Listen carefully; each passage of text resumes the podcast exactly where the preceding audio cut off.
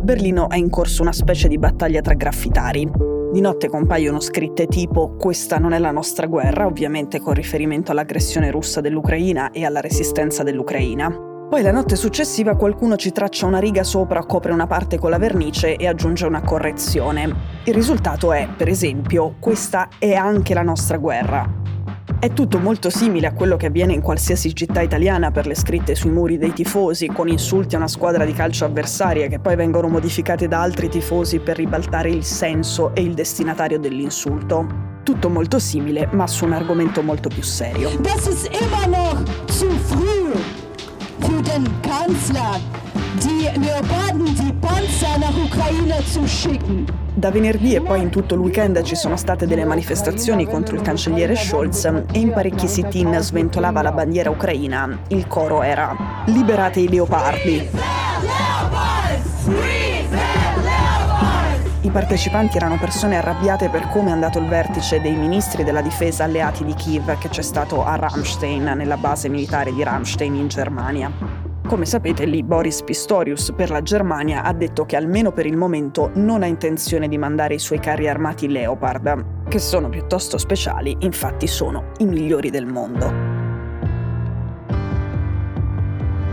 Ecco, però ultimamente si è addensata un po' troppa nebbia, si è creata un po' troppa confusione sulla reale posizione di Berlino rispetto alla guerra.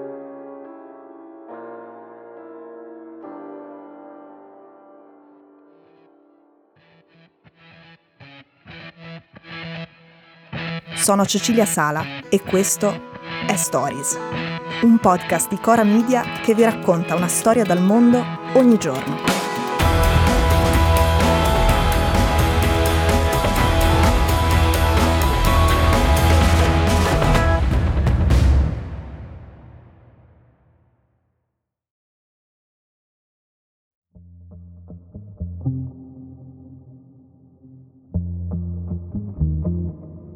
Partiamo dalla cronaca.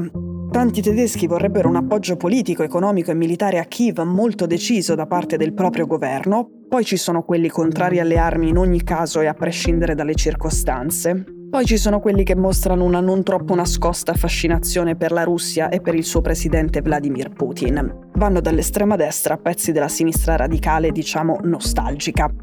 Tanti altri sono semplicemente stufi della guerra e arrabbiati per i prezzi dell'energia e l'aumento dell'inflazione, anche se alla fine in Germania, come in Italia, l'autunno caldo su cui avvertiva l'intelligence non c'è stato.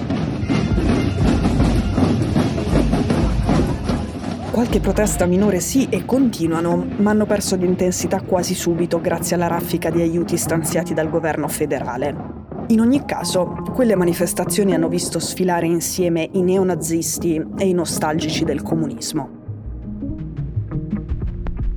Ok, arriviamo alla nebbia, alla confusione. L'esecutivo di Scholz non se la passa bene né sul fronte interno né su quello internazionale. Il cancelliere è sotto attacco per quella che viene giudicata un'esitazione nel sostegno all'Ucraina. Lo criticano nella sua stessa maggioranza, lo criticano i due principali partiti di opposizione e poi la stampa tedesca e quella straniera. Online è pieno di meme. Ce n'è uno che spiega il significato del verbo scholzare in questo modo comunicare buone intenzioni soltanto per sfruttare, trovare, inventare ogni ragione immaginabile per ritardarle o impedirne la realizzazione. Ce n'è un altro che dice, sapete qual è il filosofo preferito di Scholz? Immanuel Kant, cioè Immanuel Kant scritto con Kant come non posso in inglese. Come dicevamo, l'ultimo casino, l'ultimo grande problema c'è stato sul rifiuto alla fornitura dei carri armati Leopard a Kiev. Zelensky ne vuole 300, per gli analisti ne basterebbero anche 100, per ora l'Ucraina ne ha ottenuti zero. Ma è la Germania il problema? I dati dicono, dopo gli Stati Uniti la Germania è seconda per aiuti con più di 12 miliardi di euro, 5,44 miliardi in sostegno bilaterale e 7,17 nel quadro di quello dell'Unione Europea. Sul piano esclusivamente militare terza con 2,3 miliardi in armi già spediti dopo solo gli Stati Uniti e il Regno Unito. E a breve il contributo tedesco aumenterà di un altro miliardo.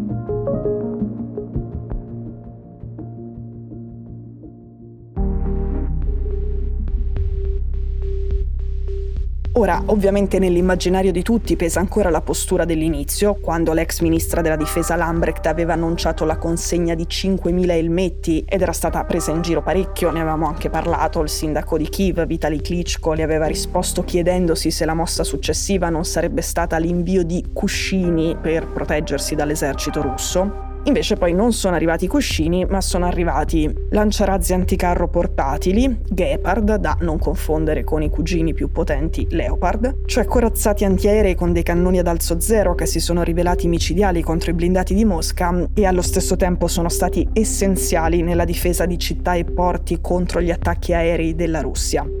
Allo stesso scopo la Germania ha inviato gli efficacissimi sistemi per la difesa aerea Iris-T e una batteria di Patriot, e poi i mezzi corazzati Marder, i lanciamissili Mars 2 e gli obici semoventi. Scholz ripete spesso che questo sostegno non è a tempo, continuerà finché sarà necessario.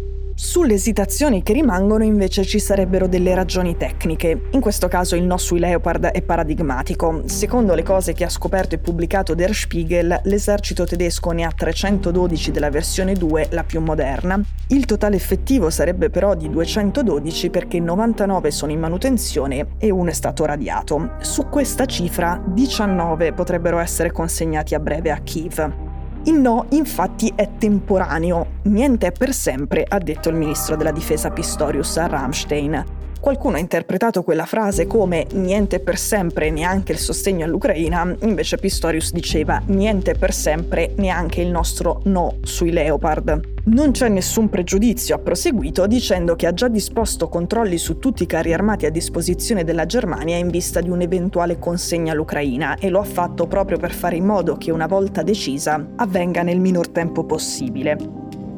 Poi Pistorius ha detto un'altra cosa importante.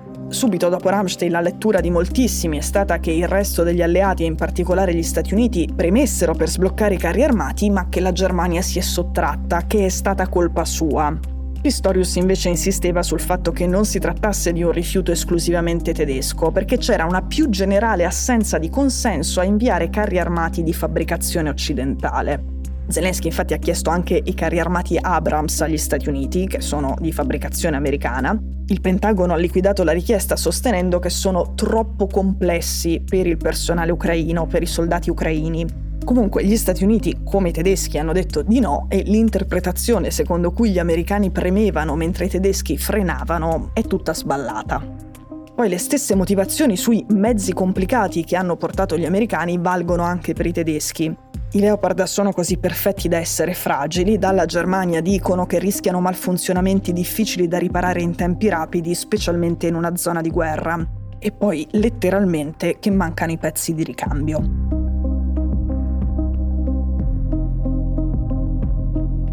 Adesso si aspetta la visita che Pistorius dovrebbe fare tra circa un mese a Kiev. Lì, coi suoi modi molto schietti, si pensa che potrebbe annunciare l'invio dei Leopard. Niente per sempre, come dice Pistorius, ma le cose potrebbero avvenire seguendo percorsi parecchio tortuosi, come dice la definizione di Scholzare.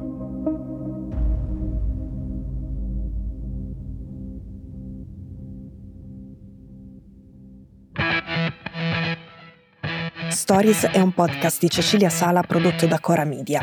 A questa puntata ha collaborato Francesco De Felice. La cura editoriale di Francesca Milano. In redazione Simone Pieranni. L'advisor è Pablo Trincia. La producer è Monica De Benedictis. La post-produzione e il sound design sono di Daniele Marinello. La sigla e la supervisione del suono e della musica sono di Luca Micheli. Le fonti degli inserti audio sono indicate nella sinossi. Questo episodio è stato prodotto e sviluppato insieme a Spotify Studios.